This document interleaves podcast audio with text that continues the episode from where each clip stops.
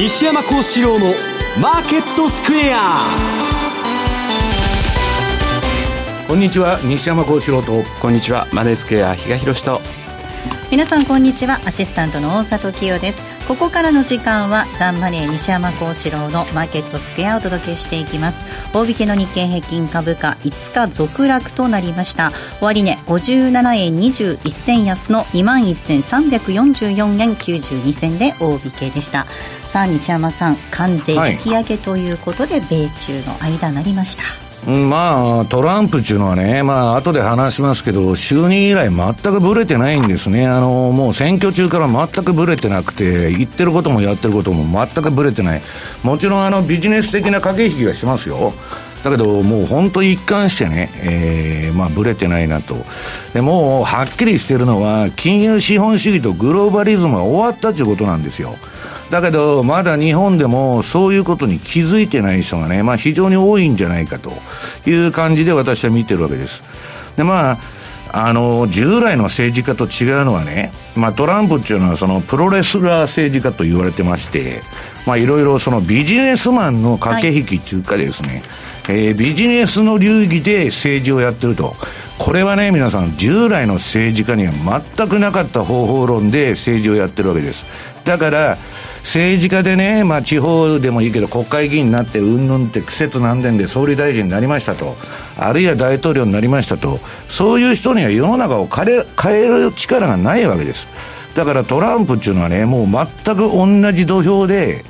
戦ってないんですね、今までのその政治家と違って。だから私はまあこの放送でも言ってますけど、アメリカの建国以来初めての政権交代が起こったんです。うんえー、それまでは民主党のね、誰がなろうが、共和党の誰がなろうが、何にも変わってなかったと。で、オバマもチェンジって言ってたんだけど、結局ね、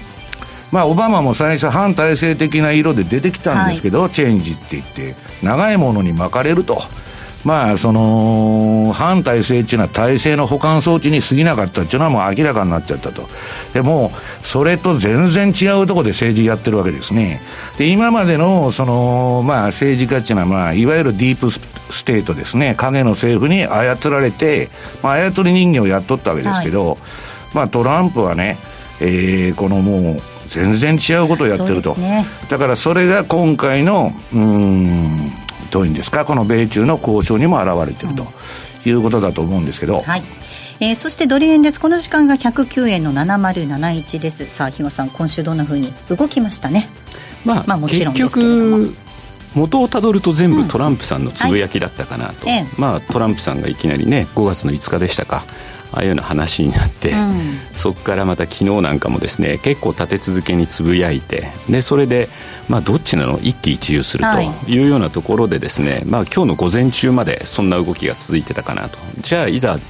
えー、蓋を開けてみたら、まあ、追加関税と25%発表された後の動きを見ると、はい、そうなんですね。なんか今一つパッとしないなと、はい、で結構ですね腑に落ちない動きになってるかなというふうにも思ってるので、うん、まあ、この後のコーナーでそのあたりですね、はい、お話しできればというふうに思ってます。えさてえっ、ー、とですねえー、番組特製の、え、クオカード今週は、え、今月ご用意させていただいております、え、プレゼントのご応募にはキーワードが必要になってきます。YouTube の画面に表示されるあるいは番組のエンディングで発表する、え、キーワードを添えていただいてご応募いただきますよ。うお願いいたします、え、番組ホームページの方からぜひお申し込みください、え、締め切り5月23日5月23日となります。たくさんのご応募お待ちしております。また番組は YouTube でも同時に配信をしております。資料もご覧いただきながらお楽しみください、え、動画については番組ホームページの方からぜひお楽しみください。また番組ではリスナーの皆さんからのコメント質問もお待ちしています、え、投資についての質問なども随時受け付けておりますのでこちらもホームページのコメント欄からお寄せください。ザ・マネーはリスナーの皆さんの投資を応援していきます。それではこの後午後4時までお付き合いください。この番組はマネースケアの提供でお送りします。お聞きの放送は、ラジオ日経です。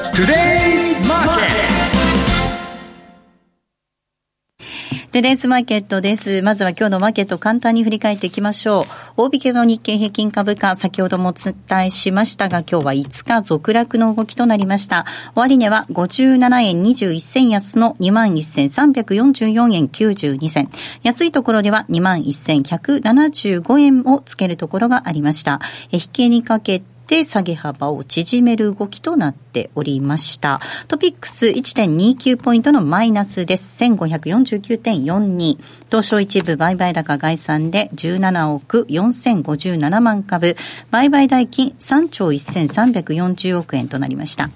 値上がり銘柄数が1055。対して値下がりが1004銘柄。変わらずは81銘柄となっております。そして売買代金のランキング。トップがソフトバンクグループ、2位にファーストリテイリングが入っています。3位が任天堂、以下三菱商事、ソフトバンク、えー、5位に通信のソフトバンクが入りました。為替の動き確認しましょう。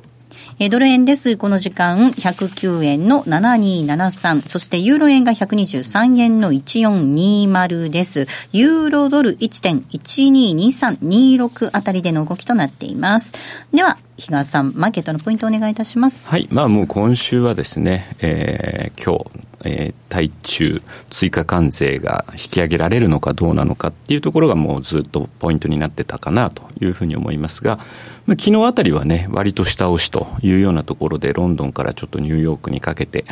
えー、あ、ついに来たかなと、はい、今までの動きがですね、なかなかちょっと、あの、鈍かったもので、ようやく動き出したかなと思ってたら、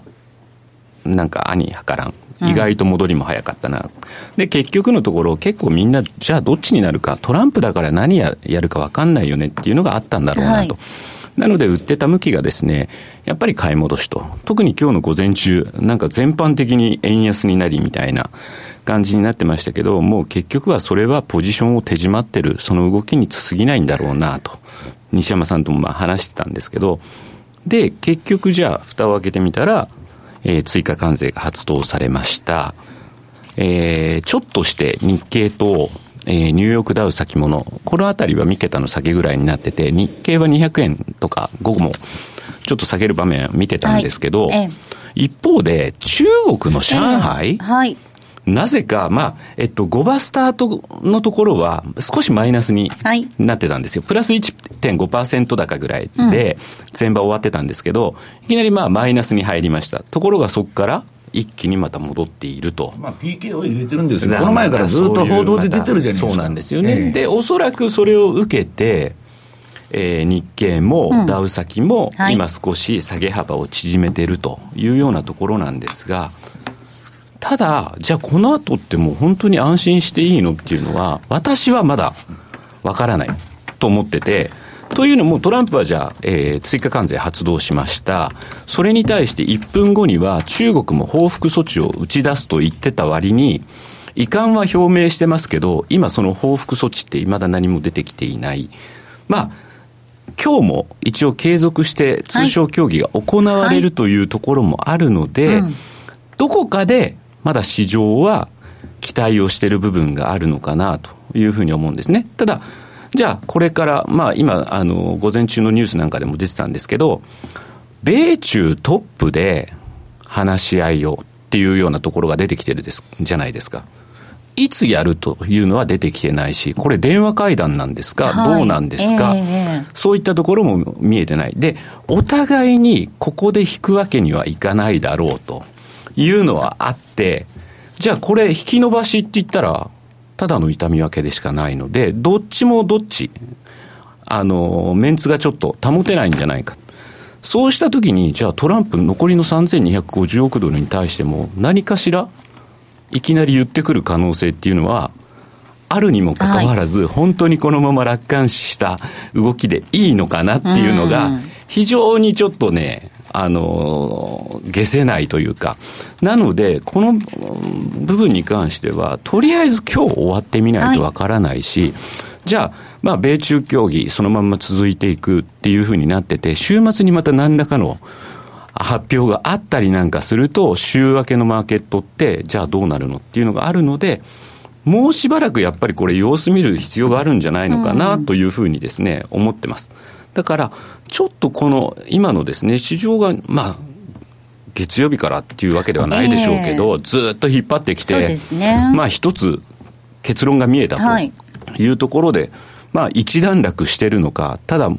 もう疲れてしまって、あまりにも ここのとこのこのトランプのつぶやきで。だから今、一段落の段階なのかどうなのかっていうのはあるのかもしれないんですけど、決してまだ楽観できない状況じゃないかなというふうには捉えてます。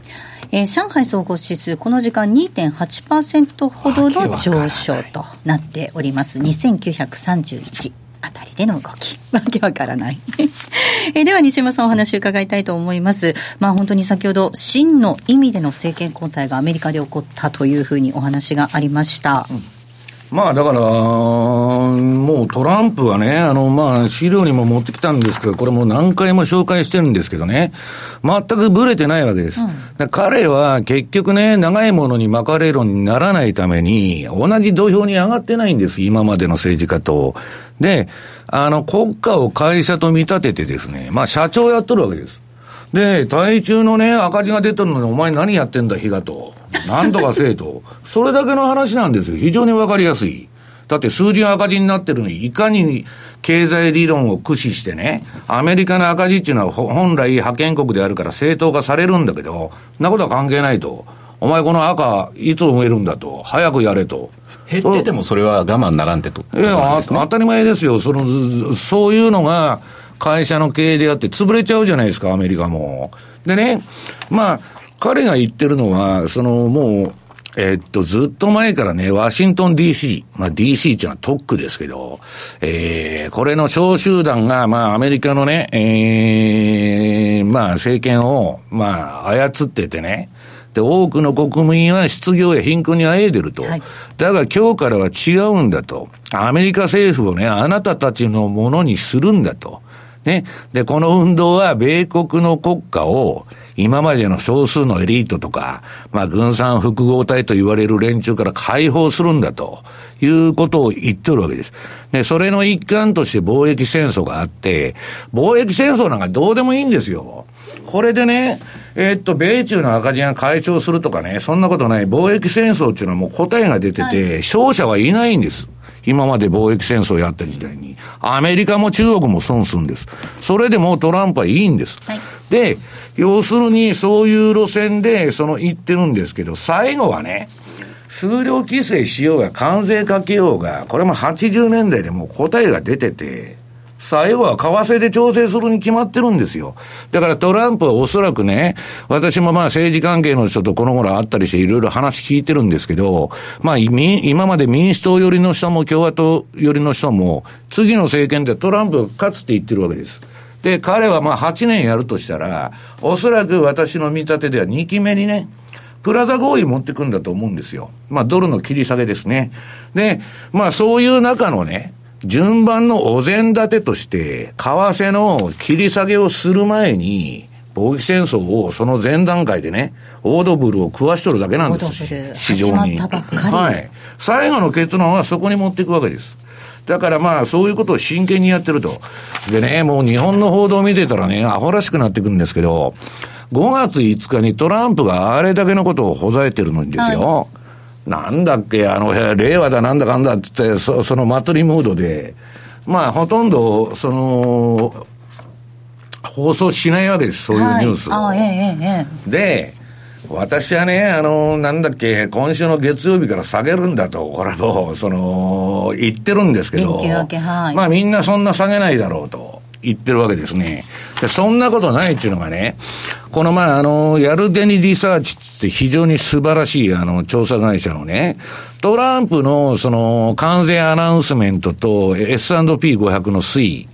彼が、まあ、関税に対して楽観的なことを言おうが、悲観的なことを言おうが、この SP500 はトランプの発言で動いとるわけです。で、これでアルゴリズムの奴らはやっとるわけですよ。うん、で、もっとあれなのは、中国も見ていただくと、全くトランプの発言が出ると、その後相場が反転しちゃうと。で、そうであればですよ、今週の月曜日に、もっと警戒しないとダメなわけですよ。トランプがあれだけのこと言ってんだから、その、えー、話がまとまろうがまとまら、まとまらなくてもね、警戒しなきゃいけない。はい、それぼーっとやってると。で、要するに、ぼーっとしてるんですね。比嘉さんが、その何言っても動かないとか、今日のね、えー、株の上げもなんかよくわからんと。PK を入れてるだけで時間の無駄なだけなんですけど、日柄調整に持ってこうというだけの話で、こんなもんダラダラダラダラ下げちゃうということになっちゃうと思うんですけど、まあそこら辺がね、ちょっとそのトランプの、えー、登場ですね。なんか突然変異でわけのわからないとか出てきたと。あんなやつはどうせ4年で終わりだと。ね。で、習近平は永久政権だから、まあ4年我慢してたらなんとかなるだろうみたいな話になってるんですよ。で、安倍さんにはね、えー、今、えー、貿易交渉で強く当たると安倍さん選挙を参議院負けちゃうと困るから、自動車交渉も秋までずらすんだと。いうようなことで超楽観の雰囲気が漂ってるんですけど、私はその見方っていうのはあんまり間違いじゃないかなというふうに思ってるわけです。うん、で、まあそうは言いながら、じゃあドル円の状況今どうなってるのかと。はいこれは私の順張りのね、標準偏差ボラティリティモ,、えー、モデルのあの、あれなんですけど、はい、もうチャート、うん、チャートが黄色くなってまして、はい、下の標準偏差と ADX は両方低い位置から上がってると。うん、もう典型的なトレンドの発生で、これチャートちょっと古いんですけど、えー、今もっと上がってきてるという形になっててですね、これはもう、えー、売りトレンド。うん、ドル円は売りトレンドなわけです。で、逆張りでどうなってるかというと、はい、これも買われすぎのシグナルが、あの、出ましてですね、もうだいぶ前に出てる。そこからだらだらだらだら、これまあ2、3週間下げとるわけですけど、まあそもそも逆張りも順張りも売りなんです。だから今は買ったらダメなんですけど、ただ私が言ったのは、えー、仮にですよ、米中で合意した場合、はい、これはまたバーンとショートカバーが来て、一旦戻しちゃうから、まあ戻りはまた売りなんですけども、はい、どっちにしたって。えー、それはね、トレール注文を入れてくださいというふうに、まあみんな私の周りの投資家には言ってるわけです。で、チャートはかなり悪くなった。えー、次にドル円のね、冷やし。まあこれあの私が出してるメルマが今週の月曜日のチャートですから、はい、まあ先週の土曜、えー、金曜日までしか入ってない足なんですけど、これサポートライン割っちゃったんです。日野さん、この赤の下の線を、で、これ窓開けでドーンと来たわけですよ。で、これはね、えー、次の、その、なんだ、安値のね、えー、っと、なんだ、109円台とか、えー、8円台をうちに来てもおかしくないという形に今なってて、で、これもね、レンジブレイクの順張りで売りシグナルが出て、まあ、チャートが赤くなってるとこ下げ相場なんですけども、完全に下げ相場になってると。で、次に、えー、これはまた別の逆張りシステムで ATR チャンネルとは違う逆張りのね、私のあの、システム売買でやってるやつ。これも売りシグナルがもうだいぶ前に点灯してましてですね、えー、高値近辺で。で、まあこれも下げてると。で、オシレーターはちょっと下の、だいぶ下がってきたんでね、一旦売られすぎで、ちょっと戻すかもわからないんだけどね、比嘉さん。戻りはだ、買ったらダメなんですよ。た、叩かなきゃ逆に。うん、で、えー、ニューヨークダウも、えー、なんかすごくね、決算が私はおかしくなってまだら模様とか言ってんですけど、えー、っとね、直近のね、アメリカの自動車販売ってめちゃくちゃ落ちてる。で、えー住宅ローンの申請も金利が下がったんでね、私はモーゲージ金利下がってるんで、もうちょっと持ち直すかと思ってたら、4週間連続ズブズブで下がってる。で高級住宅は全然売れてない。えー、9年ぶりのね、大幅下落になってる価格が。で、価格安いから売れてるだけで、その今まで買えなかった人がちょこちょこちょこちょこ買っとるんですけど、これはもう下げの流れだろうと。で、中古は13ヶ月連続で下げてます。うん、要するに買えないんです。高すぎて。だから、それは叱るべきね、年収にと、その相応のね、価格に下がるまで、一般庶民はもう何も買えないという状況になってるわけですよ。で、アメリカこんだけ住宅がダメでね、で、車もダメで、どうやってね、えー、あんな GDP がいいだとかなんだとか言ってるんですけど、えー、上がるのかっていうのは私はね、うん、非常に疑問なわけですね。だから、いいとこ取りしてですね、えー、なんだかんだ言ってんですけど、まあ、すべては借金。借金が全部はアメリカ経済を支えてるんですね。で、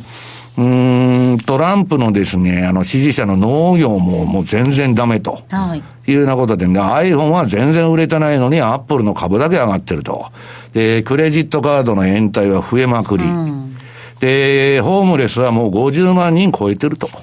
どこが景気がいいんだと。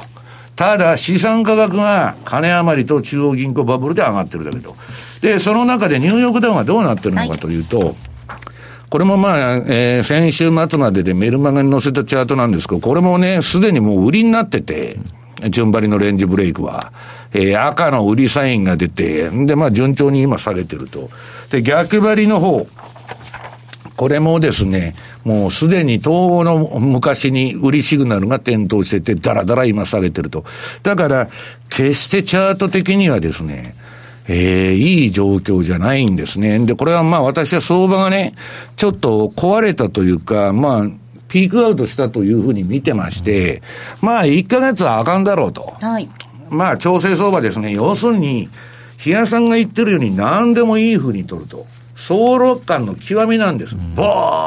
ーっとした相場が続いてまして、で、ほっといたら当局が何とかするだろうと、また日銀が買うと、為替も GPIF がなんか差し値してるとかですね、そんな話ばっかで、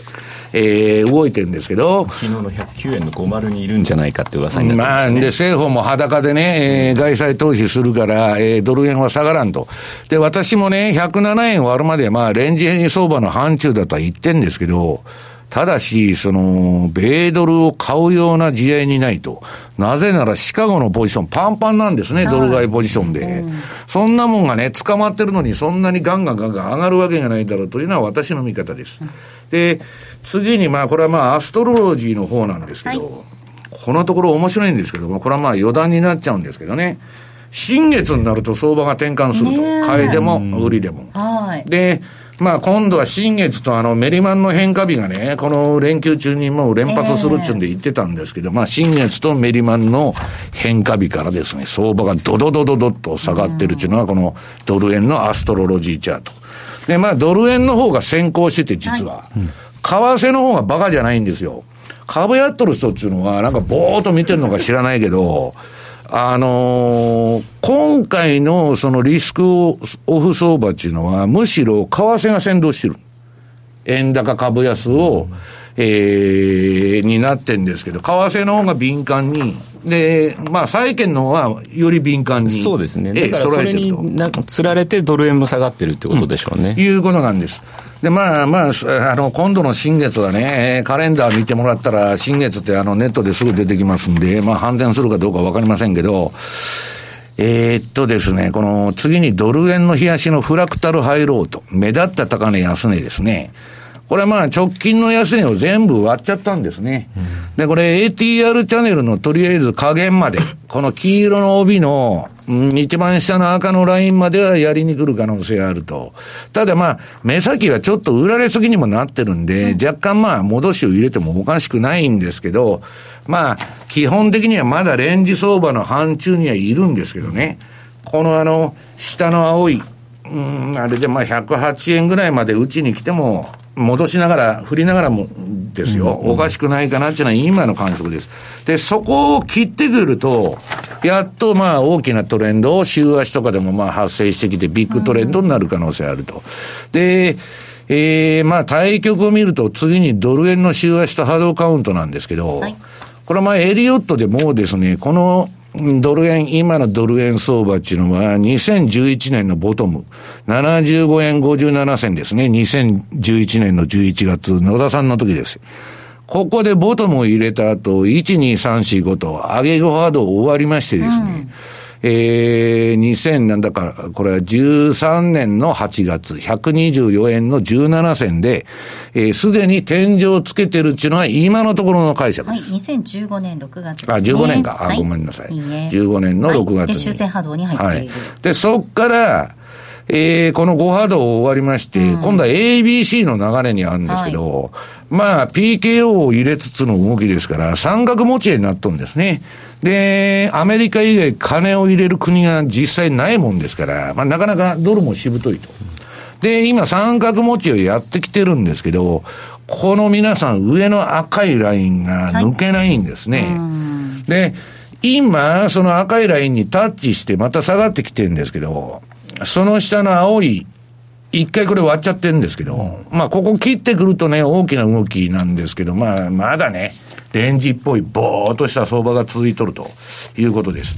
で、アメリカのね、これからドル円どこまで下がるんですかっていう質問ばっかりなんですけど、はい、私は株次第だと。うん、リスクオンもリスクオフもね、アメリカの株が買われたら皆さん全部買いなんです。で、アメリカの株が売られたら全部売り。何の相関関係もないと、今は。逆相関さえ失われちゃってると。ね。全部買うか全部売るか。で、えー、変な動きするのはもう PKO だけと。ね、中国が支えたとか、何とかが出たとか。で、このね、SP500 の冷やしを見てもらいますと、まあ、最高値を抜いたつって喜んでたんですけど、まあこれで SP の場合はまあニューヨークダウンまだですけど、エリオットのカウントも打ち直したと。でね、それいいんですけど、この鋭角な三角形、ダイアゴナルトライアングルと言われてるんですけど、これ上か下か抜けるとボーンと飛ぶと言われてるんです。で、それ下抜いちゃってるんですね、今。だから、あんまりね、えー、楽観的に見ない方がいいのかなと。で、もう一つは中国の方、これもちょっともうチャート古くなっちゃって、まあ2、3日分かけてるんですけど、これ売りトレンドでね、で、窓開けで、えー、過去の安値全部払っちゃって、あの、レンジブレイクしたわけですよ。うん、これはね、上げ相場とりあえず終わっただと。だから、ここから PKO でいくら支えようがですね、まあ、せいぜい良くて横ばいみたいなですね。で、今は売りトレンド相場になってるということなんですね。西山さん、一つ確認したいんですけど、はい、トランプとしてはね、彼来年また選挙出て、次のまた4年やりたいわけじゃないですか、ええ、そうしたことを考えると、今のこの株って、史上最高値近辺にまだいるんで、うん、どちらかというと、一旦落とした後に。いや、いやだから、そういうね、ソ連の計画経済みたいにうまくいきゃいいですけど、うん、そういうね、虎の狸の何とかで、往々にして、そういう企みをすると失敗するわけですよ。うん、市場っていうのはほっとくのが一番いいんですよ。でね、えー、っと、結局トランプは普通の常識ある人間だったらですよ。えー、今回の貿易は先送りしたらいいんです、また。ブレグジットと一緒で。ブレグジットと一緒でね、ああ、またダメだ、先送りだ、先送りだと。で、うにゃうにゃしといたらいいんですよ。どうせ貿易戦争なんて10年、20年戦争なんですから、さっき言ったように最後は通貨の切り下げに、まあち、近いうちに行くと思うんですけどね、そんなに、その、まあ、この10年以内にやるでしょう。こんだけ借金だらけなんですから。で、それはまあ、ある意味アメリカの特性例なわけですよ。まあ、前のプラザ合意もそうですけど。ね、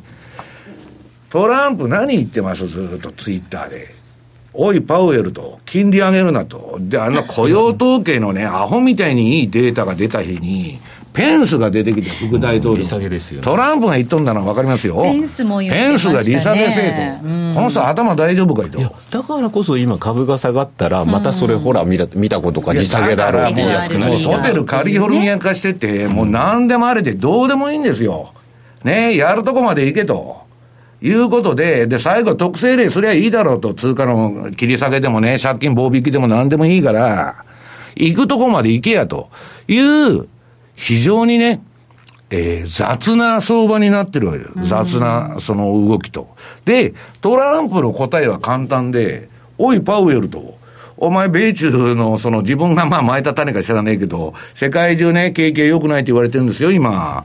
そしたらさ、利下げせえってとりあえず言うわけですよ。で、次は QE を再開しろと。で、それで大統領選まで持っていくというのがトランプの戦略で、彼はもともとね、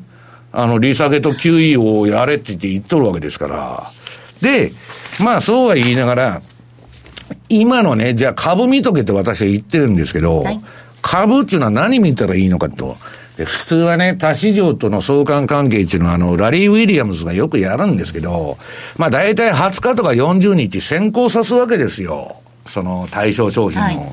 今ね、原油と全くアメリカの株もニューヨークダウも、えー、日経平均も連動してて、うん、1日しか先行してない。っていうのが。で、ずらさなくてもほとんど同じと。はいいうような、これまあ見てると、まあ皆さんあの YouTube の方で、えー、見てる人はあのチャートありますけど、同じなんです。これ原油なんですね。はい。下の赤いラインは。はいで、まあ、ラリーは原油もね、えー、日経もサイクル的に見ると、ここからまあ、ちょっと下がっていくんだということで、まあ、それが正しいかどうかわかりませんけど、買えないと。で、原油の純粋なチャート見てもらうと、はい、今度私のこれ、標準偏差ボラテリティモデル、順張りの、これ、買いトレンドがずっと出てたんですけど、4月は。それ終わっちゃって、はい。今調整相場になってると。いうことでですね、まあどっちにしたって、その株を買うような地合いにはないということなんですね。うん、もう一つこれラリー・ウィリアムズの日経平均のサイクルフォーキャストがあね、の、これまあタイミングソリューションというソフトから抽出した、まあ彼がパラメータは自分で決めて入れてるわけですけど、はいまあ日経平均の予測と、うん、ニューヨークダウの予測が出てる。はい。で、これまあこの先には有料レポートなんで隠してるんですけど、うん、これはまあ日経の直近だけ見てもドバと下げの赤いのがちょっと見えてるじゃないですか。まあ、チラ見せサービスですね、これ。で、ちょっとだけ、えー、ちょっとだけよっていうやつです。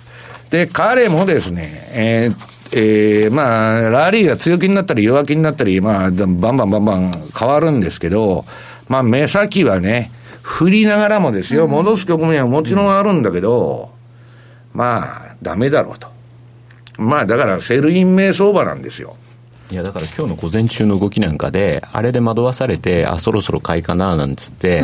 追っかけていかないといいねっていうのを、午前中も西山さんとは喋ってたんですよね。いや、だから値頃感で相場をやったらダメなんですよ。トルコだって今買い場だと値頃感で言ったら。ね、この前のフラッシュクラッシュの安値が終わったと、はい、安いな買おうと。いやいや、だから安いのはいいんですけど、なんで安いか理由を考えてくださいと。いうことなんですよね。だからまあ、えー、まあ相場のことなんでね、それはまあ、その戻したり上げたりするんですけど、私はね、順張りでも逆張りでも言ってるのは、きっちりストップロスを置いて、とにかくトレードしましょうと、何が起こるかわからない世の中ですから、もう一つは、じゃあこれ、もしね、えー、反転したら困ると、またトランプがなんか言い出して合意だと、バーンと跳ねると。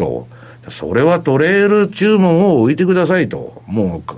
う、それが一番強制利食いしちゃうのがね、一番いいと。で、また戻ったところで売りゃいいわけですから、まあそういうふうに考えてるんですけどね。はい、ここまではテレスマーケットをお送りしました。FX での資産運用をお考えならマネースクエアで。ミドルリスク、ミドルリターンで、ゆったり、中長期的な資産運用の実現をお手伝いいたします。時間を資産に変えるテクノロジー。特許取得のオリジナル注文、トラリピはいつでも手数料無料。そして今なら FX 新規口座開設キャンペーンを実施中です。期間中の新規成立高に応じてマネースクエアポイントを最大5万ポイントプレゼント。ゲットしたマネースクエアポイントは他のポイントサービスやギフト券への交換、お取引の証拠金としてもご利用いただけます。まだ口座をお持ちでないあなた、ぜひこの機会にご活用ください。キャンペーンの詳細はザンマネー番組ウェブサイトのマネースクエアキャンペーンバナーをクリック。毎日が財産になる。株式会社マネースクエア。金賞番号第2797号。当社の取扱い商品は、投資元本以上の損失が生じる恐れがあります。契約締結前交付書面をよくご理解された上でお取引ください。お聞きの放送は、ラジオ日経です。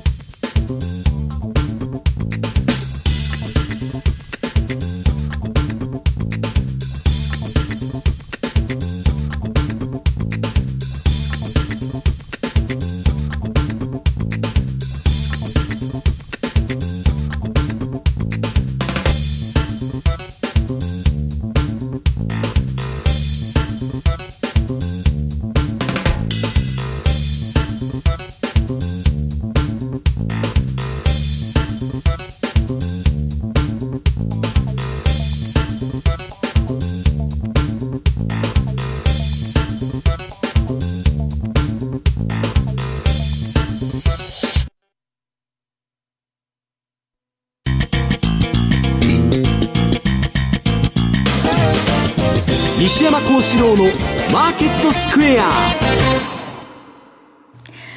さあ、このコーナーでは、マーケットの見方について西山さんにいろいろな角度で教えていただきます。今日のテーマ。現代貨幣理論って何？というテーマです。まあ、最近、オカシオ・コルテスですね。アメリカの、まあ、若き、えー、民主党を代表する救世主と、まあかなり社会主義的な、えー、色合いの強い人なんですけど、ただその、政治色っていうのはそんなになくて、パーソナルな自分たちの私生活、これでいいのかというね、極めて個人的なとこから意見を発してるもんで、今までのね、その、えー、マルクス主義とかそういう話じゃないんですイデオロギー的なものではない、ね、イデオロギー的なものではない。で、そのオカシオ・コルテスが、まあ次のね、大統領選の議論にもなるんだけど、はいまあ、アメリカもね、さっき言ったように、こんだけ借金が、まあ、レーガンの双子の赤字の時代から20倍になってると。もうこれやっていけないだろうと。家計ももう赤字だらけです。もう借金だらけ。えー、企業も、えー、社債を出してですね、えー、なんだ。えー、自社株買いするとか、はい、最近はまあ日本でも流行るの親子上場ですね。もう何でもいいから上げてやれと。上場して金儲けようと。日立はね、1000社ぐらい子会社ありますから、私は全部上場したらいいと思うんですね。今一生懸命ね、日立は整理しようとしてますよね。いや、だからさ、当たり前の話ですよ。もともとね、親子上場なんて資本主義の色派から外れた行為なんですから。だからもう何でもありになってると。もうどうでもいいんだという時代になってきたわけです。で、その中でね、えー、アメリカの株が上がって調子いいじゃねえかと。当たり前ですよ。自社株買いだけなんですから。はい、自社株買いっていうのは何のためにやっとるかっていうと、今の経営者が自分が持ってるストックオプションを売り抜けたいから、えー、減税で余った金とかね、あるいは社債発行して借金して自社株買いして、自分の持ち株を上げようと。売り抜けたいっていう奴らだけが買ってるわけです。伝統的なね、ファンドとか投信とかそんなの全部この相場から降りてるわけです、もう。だって長期的にはバリエーションでね、ウォーレン・バフェットがテレビ1時間出てきて買うもんないって言ってるわけですから、えー、M&A もするもんないと、IPO も投資するもんないというようなことを彼は言ってるわけですけど、まあそう。中国には投資するって言ってましたね。まあまあだ、だからもう、運用なんで、行くとこがないってことですよ。私は中国持ってくるならそれでもアメリカに持ってきますけど、まあそれはともかくね、えー、っと、お菓子をコルテスが、日本見てみろと。はい。30年間財財政出動をやりまくって、まあ公共事業ですよ、早い話が。1000兆円借金持ってても、びくともしてないじゃないか。全然インフレにならないぞと。インフレにならないから、アメリカもそれやろうと。だけど、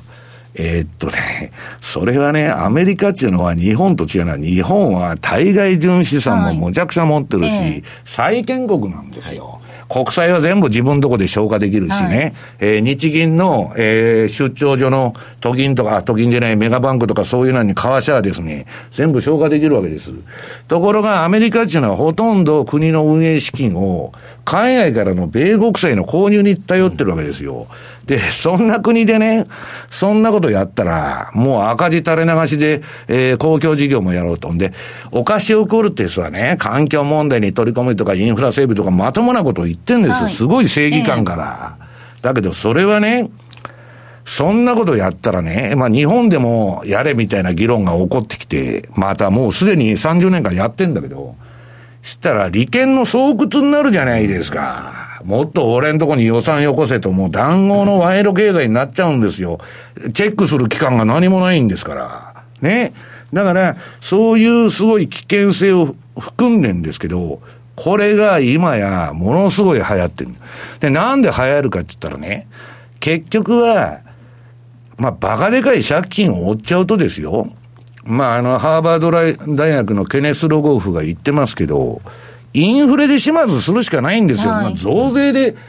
あの、税金50%取ってね、うん、借金埋めようとか、そんなことしたら政治家全部落選ですから、はい、まあそういうことにね、時代がもう動いてきてるのかなというふうに私は思ってるんですね。で、こんなね、うん、まああのことやってると、関税も引き上げて、これにね、皆さん、ドル安が加わったら、はいアメリカはインフレになりますよ。みんな舐めてますけど、今グローバルデフレだから、インフレなんかなりようがないと、先進国は言ってるんですけど、私はそれは非常に危険な議論だと思うんですね。で、インフレになったら、もう利下げも QE も何もできませんから、そこで中央銀行バブルが終わると。いう構図だと思うんですけどね。この MMT については、まあ、経済学者の方なんかが、えー、批判をしていますよね。その一方で、レーダリオがこの広がる格差を解決するには、この MMT 的なものをもう実行するしかないんじゃないかみたいに話になってるじゃないですか。この番組でも何回かやったアジアターナーのヘリコ、ヘリコプターマネーでね、日本にヘリコプターマネーを進めてると、日本が破綻したらですよ、仮にですよ、えー、IMF の手には負えんと。はい、だマイルドに消滅してくれと。いうソフトランディングを狙ってるわけですよ。だけど、私はね、その、レーダー利用とかウォール街が、その、それに賛成しとるっていうのはね、MMT に。一つは自分の、その損得感情なんですよ。うん、バンバンバンバン緩和してバブル延命したら儲かるじゃないですか。それだけの話だと思うんです。だから、ガンドラックなんかが言ってるのはね、はい、もう私はレーダーよりより正しいと思ってて、彼は MMT の答えっていうのは日本で出てるんだと思う。はい、でね、日経平均のこの月足のチャート、まあいつでも見てもらってるのを見てもらいますと、日本のね、日経平均、この株価と日本の賃金、えー、世帯収入は30年間400万のままですよ、横ばいで。30年間給料が上がってない国ってどこがありますか、世界に。もう答えは出てるんですよ。で、中間層が没落しちゃったと。それだけの話でしょ？誰も幸せにしないんですよ。現実にやると。理想はいいんだけど、それ運営サイドでいろいろ問題が多分生じると。うん、いうことでね、私はそんなことやってもうまくいかないんだけども、まあ、どっちにしたってね、この借金を始末するには、それしかないと。うん、ということはね、私は結論は何かというと、このずっと80年代以降やってきた金融資本主義はもう終わっとるんだと。これが次の道への模索で、いろんなアイデアを今みんなが出しとるとこなんですよ。で、それがやばいのはね、あの3億総右翼のアメリカで、はい、まあ、オカシオ・コルテスが言い出したんですけど、バックによるのはサンダースですよ、社会主義者の。で、まあ、えっ、と、学者誰だったっけ？あの、えっ、と、ニューヨーク州立、うん、州立大学のケルトン教授が、まあ、その理論的支柱ではあるんですけど、私はね、ついにもう何でもありと。いう時代に来たなと。だから、えー、金融資本主義はもう終わったし、えー、グローバリズムも終わってるんだけど、皆さんに私がその注意を喚起したいのはね、今までと同じフレームとか枠組みで世の中見てたら、とんでもないことになるかもわからない。もうトランプの登場っていうのは明らかに革命が起きてるんです。だからこれからのね、えー、相場の見方っていうのは従来型のね、えー、発想でやってると、どっかに落とし穴があるんじゃないかという気がしとるんですけどね。ここまではマーケットスクエアをお届けしました。お聞きの放送は、ラジオ日経です。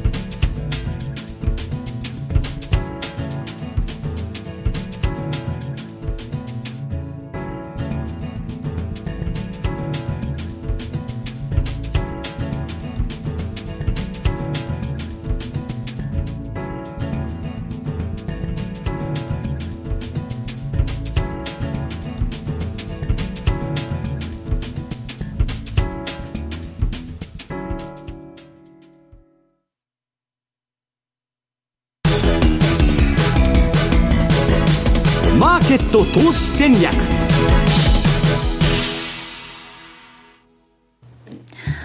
さあ、このコーナーでは来週に向けての投資戦略です。比嘉さんお願いいたします。はい。まあちょっとその話に行く前に、先ほどの、ちょっと今番組の CM の途中でも話したんですが、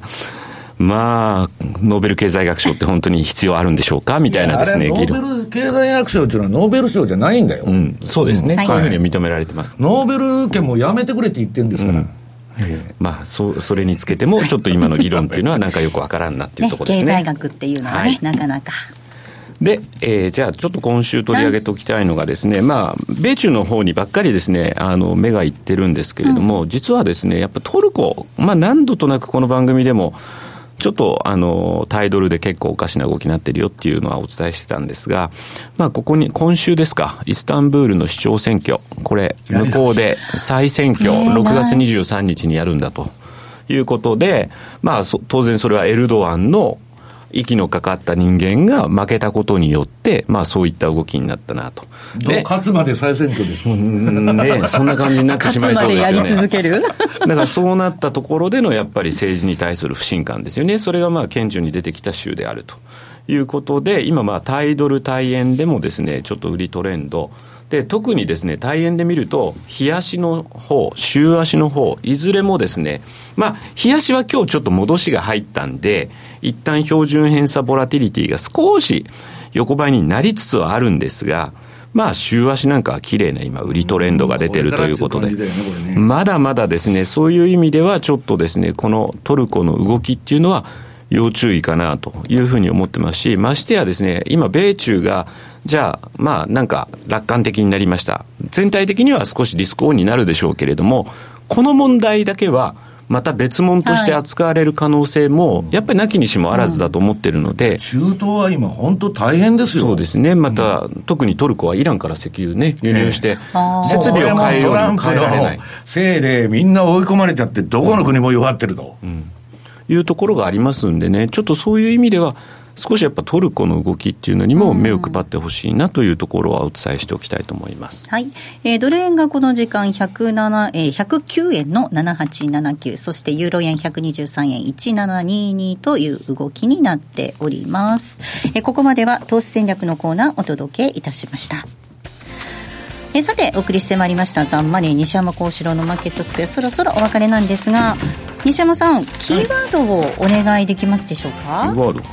えー、キーワードはミュージックボヤージアンソロジーになってますけど。はいえー、今月のキーワードがミュージックボヤージアンソロジーです、えっ、ー、と、ゴールデンウィーク期間中にお届けした音楽特番、はい、私も聞きました、はい、いかがでした？伊賀さん。意外とですね西山さんっぽくなかったんですよ。この番組とちょっとねああ声のトーンかな、うん、がなんか違って、はい、なんかいつもと違うぞと思いながら最終的には早口になってたなと思いながら聞いてました